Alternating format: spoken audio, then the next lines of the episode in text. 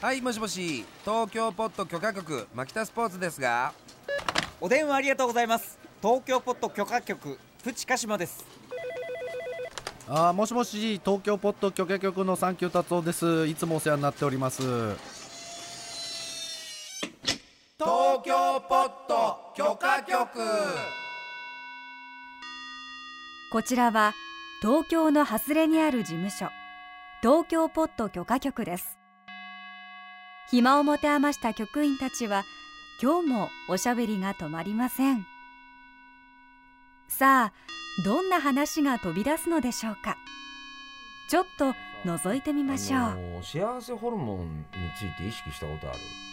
幸せホルモンは意識しなんかそういうのがああるらしいじゃない例えばうん赤ちゃんとかが、うんえっとまあまあうわーっとお腹が空いて泣きわめいて、でおっぱい飲んだりうんミルク飲んだりとかして安心して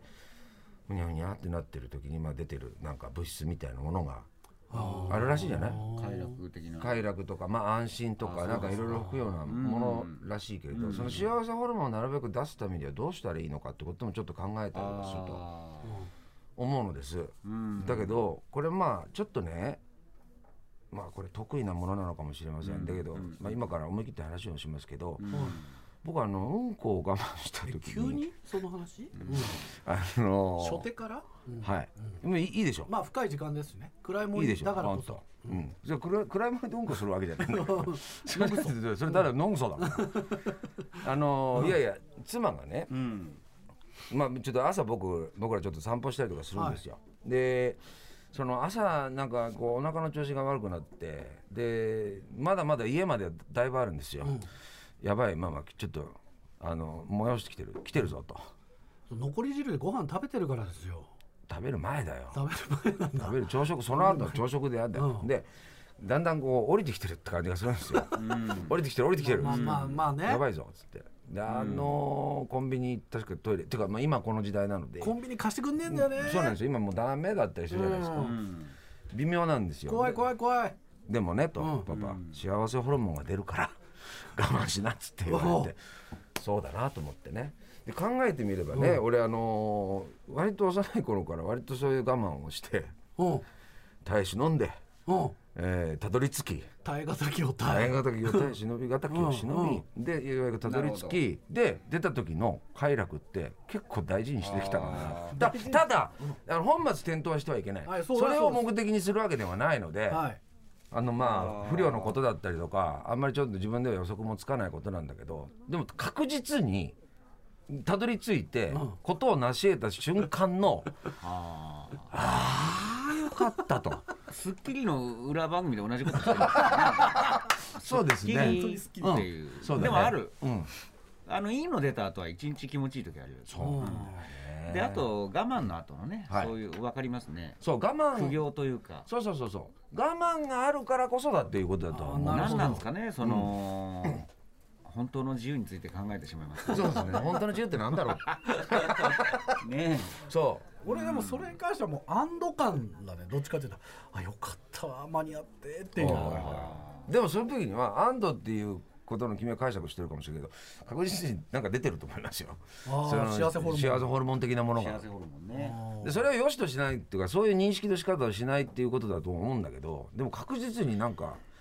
快楽とも何とも言えないような何かがあるなとかと思ってしてそれねで言うとまあまあじゃあベタなのもものを最初に出しておくとその温泉ですよね、まあ入った時、そうだわあーっていうのがもう本当にもうイメージ通りお腹の中のそのなんか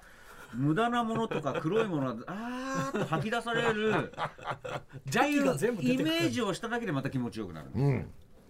うん、あるだろうね温泉首脳会談とかした方がいいかもしれないそうなんですすねねうんお風呂じゃないんだよやっぱ温泉なんだよねえ確かエにリツィンとかサウナよくね入ってたえそれただウォッカ抜いてるだけだか らそうそうそう危ないんだよね、うんサウナで話してやっと友達みたいな、 そうだありますよねね、あったあったそんなこともあったねそうなんだまあ、ベタで言うとそういうやっぱあれは確実に目に見えますよねうん目に見えるうん、目に見えるうんあれはすごい毎日そういうねお風呂に入ってればいいんだろうな、そうなんだサウナどうよ PK はサウナも好きですよサウナは最さ近なかなかね我行けて慢があるじゃんうん、うん水風呂なんてあなたなんですかあれ。うんうんうんねうんうん我慢すればするだけ水風呂気持ちいい。そうですそうですそうです。そうそうそうそうそう最高だよね。クラッときちゃうよねあれね。うんあれもだからその我慢っていうこう夢まあをまずまくその時間があるからこ我そ、慢があってうんねすごいとこにたどり着くんじゃないんですか、自ね分で我慢を率先してやってるわけですそようね。そうそうそうそうそう、あれなんかまさにそういう行為だもんなと思ってね、であとなんか俺は思うんだけど単独ライブとかやるじゃないですか僕、そしたら単独ライブってなんでこんな面倒くさいことやってんだろうなとかって思うんですよ、まあなるね。だけど多分一一瞬だけ出るその快楽ホルモンのためだけにやってると思えば割と腑に落ちるというか、まあ受ければ報われるけどね。それ受けたでもね、受けた瞬間の気持ちよさはもうそれは何事にも耐えあの変え難いものがあるんだけど、それってあんまり持続しなくて僕が一番なんかあこうこれ出てんなとかって認識してるのはその辛いネタ作りの期間稽古期間を終えて、まあ、とりあえずまあこうわっとなった、終わった後にああ終わったという。安堵感だよね。そのその安堵感がなんかすごいなんかあるなっていう感じ。うん私も終わったみたいな感じ。そうね。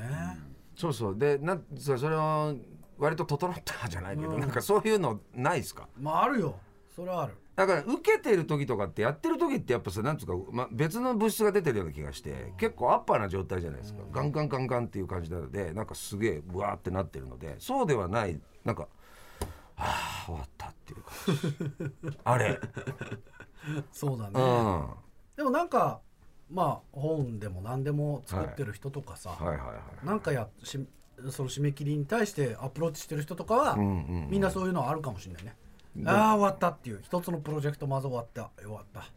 間に合った。それどこで一番出てる例えば出えっと発売される時いやもう原稿入れた時でしょ。その入れた時だよな本をあれだよねうんうん。うん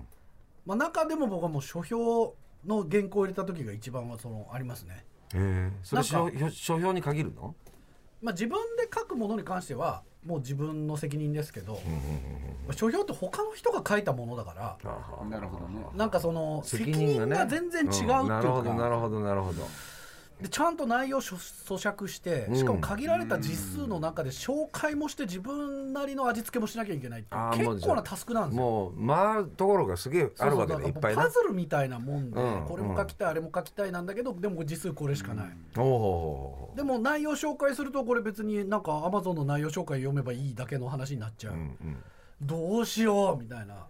でもう何何ヶ月もだもう下手して1ヶ月2ヶ月ぐらいどうしようああしようとか考えててうんうんうんうん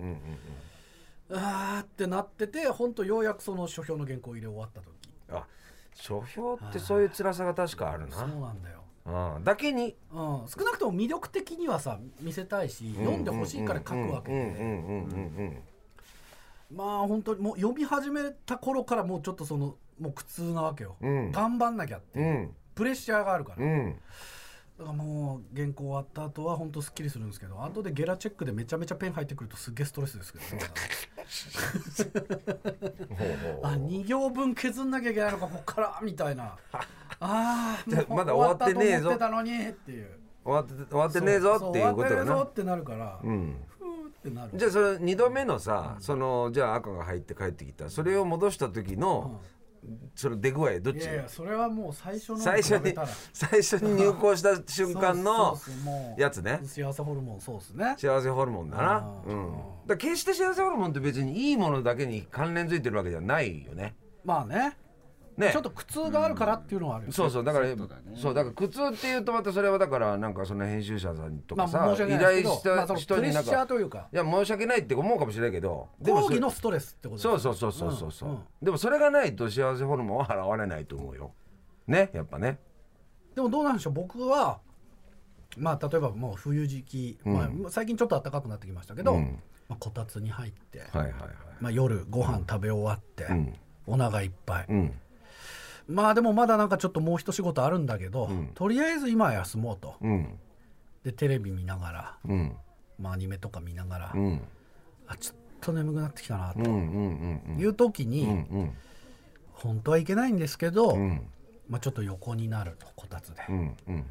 でちょっともう座布団とか枕にしつつ、わかるようん寝っ転がりながら、とりあえず寝ねえぞで寝ぞっと思いながら見てって、うんうんもうちょっと眠くなってくると、うんああ寝ちゃいけない寝ちゃいけない、うん意識が飛びそうになってあ寝ちゃいけない寝ちゃいけないああでもこれ超気持ちいいっていう時に幸せホルモン出てます僕バカなのかお前これバカなのかな、うんそうなの だからまあソファーで寝てる時とかもそうでしょだって、いやだってそんなもんだって俺もすぐ介入されちゃうから 俺のその睡眠に対するなんかことはもうすぐ最近だったら俺もあのそのむ娘から言われちゃうから「あんなとこで寝てるんだったら上行ってよ」確かに、すぐ言われちゃう からああ娘さんから言われるのかうんまあそうだねうんでもさっきのなんていうのかな苦痛というか、まあ、自分のそのあれも経てちょっとしたストレスねストレスも経てああ幸せっていう究極的なこと言うとまあ僕らポッドキャスト始めた時みんなまだね暇だったじゃないですか、うんせいぜいここ10年ぐらいじゃないですか、だから自分でも不思議なのがさっき達夫は夜寝る時って言いましたけど、うんちょうどこの10年朝起きた時幸せホルモン出た時ありますよおあおえもう今日もまた仕事ありがたいことにあるっていうあーあーなるそほうど時代がなかったからなかったねその売れてなかった時代がその講義の意味でストレスだったスんだトなレスで、うんで実際それは自分の責任なんですよ、うん何にもしてなかったっていうのもあるし、うんうんでもあ今日やることそれがそううそうそううまく回ってきたらあー朝起きただけで嬉しかった時はうおーうんん確かだにねったら早くやれよって話ですけどねそれは10年ぐらい前に感じましたね、なるそれほどは皆さんそうだと思うんですそうだねあー確かになあ今日もやることあるっつって、だってだって20代とか30代のなんか 思い出してみんなあの日何してたんだろうって 思思うことない、んあるあるある何にもないんだよ、用があるあるあだからもちろんそうよだからそういうことは思い返すことあるよそう昔の俺手帳とか見るもんゾッとしないだけど俺さ、うんそれがまたさあれでさ、俺自分でさ無理やりなんかさ仕事入みれてるたいなやつをこう入れてる んだよ打ち合わせただなんか例えばささそうそう打ち合わせだって別に仕事でも何でもないようなしかもそれ本当の打ち合わせなのかどうかも怪しいっていそうそうそうでもそれ打ち合わせって入れてたりとかさなんかそれ涙もなこりますしましたいんだよな、ねね、うんあるな30代の頃の自分に何て言いたいですか今うんバカ野郎芸人だよ芸人だバカ野郎 本当におめえはマイペースだなそうだよねなんかでもやっぱその我慢とその一瞬の安堵とか解放のための使い分けとかっていうことになんかこう意識的であることとかもまあなんか俺そんないやもう早くから気が付いてる人それは例えばそれを修行と称しそうだねなんかそういうふうにやると思うんですけど確かにあのそういう我慢的なことってやりたくねえみたいな感じのそうねものの方が強くてう。んでもなんかそういうの使い分けてあーコントロールしたら面白いんじゃないかなってこともちょっとは思っ確たかりにだもかすらる。そういう時期ってなんか逃げてたんだろうね前も話しましたけど、その受験のあれとか、うんはいはいはいなんかこうずっと逃げてたの自分がいうんたのかもしれないね、それで言うと僕一回東京マラソン出た時あるんですよ、はあはあはあなんかそれは出たね別の番組で、うんまあ無茶ぶりで本番中や走りますかって言ったらそれは走りますって言うじゃん、そうだね。 言うじゃんうんうんでそれ2014年の時だったんですけど、でもやっぱあれ最後まで逃げたかったねそうだよね なんかで実際足痛えんだよだってね、うんなんかちょっと走ると、そうだななんかこうか逃げらんねえかなと思って、 でもまあ娘も2ヶ月後ぐらい生まれてくるしちょっと走ろうかっつってそっかそれをやり遂げたらちょちょっと幸せホルモン出たねああ俺やっすごいちゃん とちゃんと初めて乗り越えた俺ないまだに拍手しちゃうその話うんフルマラソンだよだって俺正直あれでちょっと自信ついた節があ るやってよかったねねよかったよかったやり遂げるっていやいうよかったっていうかあの無茶ぶりはどうかと思うんだけど、うんよかったと思うよ、うんそうだねちょっとあれで俺人として大きくなったなと思やってり遂げられたんだ自分はでプチカシマって言うんですけどね、ううんん、大きくなったっつってね大きくなったっつってねうんでもそういうのでもそれで言うとなんか変な試練を乗り越えるのがいいみたいなことになっちゃうそうそうそうそとうちょっとそれは危なっかしいんですそけうどなんだね。う。うんん筋トレ的な発想になってくるねそうそうそうまたねうんちょっとマッチョな話になっちゃうから、なんか心の中でそんなに人には言わないようんなんかでもそれあ俺初めて逃げなかったなっていう、うん黒本当買っにてても白。ダメダ メ、ね 出た張本老が害人生相談 心の張本が出てきちゃう出た心の張 そりうじゃ本なくてこういう議題だから、そういえば自分の中でうんちょっとこっそり思ってるなそれ、うんうんそうかもなんかこうそういういやいやだからさ うんこ我慢するっちゃどうにもどうにもならないけど入り口がそれだったからなそうそうそうだからまああのー肛門から考える自由ってことだったんで、うんそうそうそうあれだったけど肛門からフリーを 二色の色かな、うんでなんか例えば矢沢永吉さんとかっていう人だってそういうともすれば老化に聞こえるかもしれないけど若いうちにやっぱ苦労をねしない人はダメだみたいなこととかやっぱおっしゃるんだけどだからそのリアリティが全然違うというか、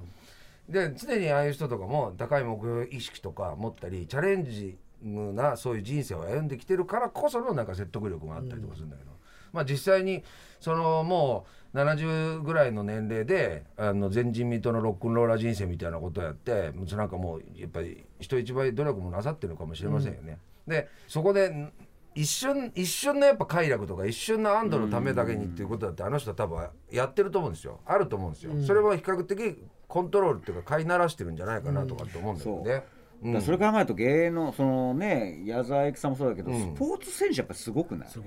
結果が1回ごともうはっきり分かるわけで、出ちゃそうだよね、本当そう、うんで僕ね野球好きですから野球で例えると、打者だったら4回回ってくるんですよ、うんうんうん一回そ戦うのだ試ね合で大ね体ね、なんでなんで落ち込まねえんだろうと思うもんね、うん、あと喜びすぎねえんだろうと思うよね、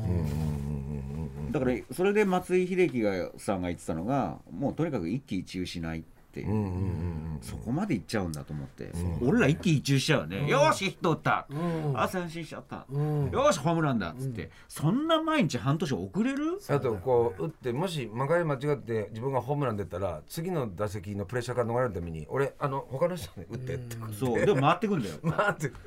あれはやっぱすごい嫌がよ方でもねね回ってくるまあもちろんそういうとことをみんなどの職業でもやってんだろうけど分かりやすく見えるじゃん、でもさ例えば1安打だった日があって、うん、このまま1安打が毎日続くと2割5分かっていやだかならるそう思うよねで無安打だとやばい1割2分5厘まあだから実際そういう戦いをしてる人もいるんだろうし、まあそもそもそういう人はプロに慣れてないのかもしそれうだなよいしねだからすごいよね。細かいこと気にしないっていうねうんあとなんかこの前なんかそれと似たような話になるかもしれないけどあの松本さんがなんかのトーク番組で、んえっと自然に寝てる間とかもお笑いのこととか、ああいうこと言えるなとかっていうことを考えてるっつって、すごいねうんだからそれそれでその睡眠がじゃあ全然できてないってことじゃないですかっつってでもそれそう自然にそうやっちゃってるからみたいなことでもそれは前達夫が言った、まあ、苦にならない、そうだから苦にならないことをやってるんだろうなとかって思うんだけど、でも体的にはやっぱ寝てないのはしんどいよねと思うんだけどさ、でもやっちゃうことなんだよね君ってね、それで実際になんかその打打率じゃないけどあの松本さんとか打率が高いわけじゃんずーそうねっとアベレージを維持してきてるって感じでしょきっと。だからでもそういう松本さんとかでもどういうところでこう安堵してるのかななんてことも思うんだけどね、うん、幸せホルモン出る幸せホルモン出る瞬間っていうのはね、うんそうそうだから逆に言うといつ不幸せを感じてるかってことよああはいはいはいはいはいどう俺で俺ネタ作りとかしてる時とかすげえ、まあだからすすあのいい意味でも悪い意味でもストレスっていうストレスですねだから逆に言うと忙しいっていうのはストレスになってないえっと忙しい全く時間がないっていうああそれはストレスになるかもしれないですねじゃあまあ例えばやっぱオフの日とか時間がある日っていうのは結構幸せホルモンそれねあのでもその幸せホルモンって全然持続しないなとかってやっぱ思うんですよやっぱね時間がねちょっとそその現象と現象の間にふっとなんかで出てくるようなもののような気がして、うん PK が言ってたように俺も仕事がなかった時期が長くあったわけじゃないですか。でいろいろこういろんなこういうことが起こりながら、えーまあまあ家族とかも持ちだんだん家族も増えてったりとかして。で日々家の中とかでももうやれ息子たちがだこうだなんて飛び回ったりとかすることとかがあって俺なんでこんな感じなんだろうとかってやっぱ思ったりとかするわけですよ。まあたまに逃げたくなるとか一人になりたいとか出てこないまあそれはだから俺だけじゃなくて奥さんにしてもそうまあそなんうだよだねと思います、でそういうことの中でお互い聞いてなったりそれでも仕事行かなくちゃいけないみたいなことを日そう々だ行ってるよなだから常になんか風が吹いてる、あーみたいな感じの風が吹いてるような状態なんですよただ一瞬だけ何みたいな状態になる時があってそれが朝ねちょっと日差しがいいので、部屋にちょっと日差しがこう差し込んでいる中で2人でなんか全ての朝やらなくちゃいけないそのタスクをね全部こなしてで2人で味噌汁をこう吸ってる時にその日差しとか見た時にああ幸せだな。すごいですもはうい晩年じゃないですか牧田さんいやいやで、うんそれあ、これが幸せなのかと、ね、あーであのはらりと涙がこうこのここにねこの目の縁を伝うわけですよ花粉症じゃないですか違うよでそれで、涙うんこれがずっと続けばいいかなとかって思ったけあどあ一いい瞬一瞬のことなんですうんよ、ね一瞬でその後にまたその妻からものすごいなんかこう強風が吹いてきたりとかすることがあるんですよね、そっかだけどこの一瞬っていうのはわかさるわかるだからそれまあちょっとこの間の話にも似るんですけど、コントロールできないからこそ面白いみたいなあー瞬はい間あるんですよ、はいはいではい僕もね一人暮らしずっとなかったから、うんいいじゃないですか、うんで結構自分の今日起きて好きなように生活できるじゃないですか、うん仕事も含めてですよ、うんでそれも僕いまだに素晴らしい生活だと思うんですけど一方で言ってみればもう複数いるわけですよねそ同うだよじそう空そう間にそうねそうもうもう自分の計算通りには動かないわけです動よかないでなんかごちゃごちゃって牧田さんが言ったように、うんでもその瞬間でもふっとこうあ面白いなっていう瞬間ありますよねそうだからまあそれはもう計算外のことだから、計算外だね多分それも幸せホルモンなのかもしれないうん、うん、あだからこれ何度も言うけどこれ一人じゃあ一人暮らしはダメとかそういうことじゃなくてうんうんうんどっちも経験してあこういうことで今みんななんか幸せとか言ってたんだなっていう同級生とか早めにほらうんね結婚してねもうしててそうういう話聞いてるからでも俺らはたださ経験しないと大変だなしか思わなかったけどうんでも一瞬そういう理解ができるうん瞬間がね牧田さんは窮屈さを楽しめるようになるのが家族にだなっるてちょっと言葉気をつけろ俺別に窮屈とか不幸せっていいやう前普言段の生活言っってたんだてるわけじゃないからねそいれやいやそれもちろんねまたなんで新達夫主義はそんなことうんいや違言うって違うる牧田さんが前言っってたんだよなので一人暮らしだってそれ大変だし外圧不自由だしあるんだよだからどっちも分かるから俺うん外圧を楽しむというかというかまあだから全部自分だけのことでコントロール効かないっていうことそうそうをそう思った時から全然違う人生のフェーズにはなってるのかもし自れない分そとれ同がじタイミングじゃない人そがうだからねうんこの話と同じだよねそうだようんこなんだよ結局ねうんまあだから自分がトイレ入りたい時に別の人が入ってるこれ入ってる我慢しなきゃいけないそっうそうそうそうていうのもそっかで我慢できなくてトントンって叩いちゃう人もいるでしょ、入ってんだよだって、分かってんだよ、あれ何なん何の儀式なので早くしろっていうで俺早く終わって出てしたらう「パパの後入りたくない」って言われたりとかそうそうそうそうまあ気持 ちシューってやったはっ分かてらないいうふうに言われたりすることもあるそうだねうまいこといかねえな、でもその後にちょっとした日差しが入り込んでお味噌汁をいただいてるっていう娘たちも学校に行きましたあーねですよねなんだこの一瞬の何一瞬のこの凪の状態みたいなやつ朝何毛なんのだろう CM みたいですいねやもう本当にね今一番俺に合うと思います今日は幸せホルモン論東京ポッド許可局 TBS ラジオをキーステーションにマキタスポーツプチカシマサンキュー達夫でお送りしています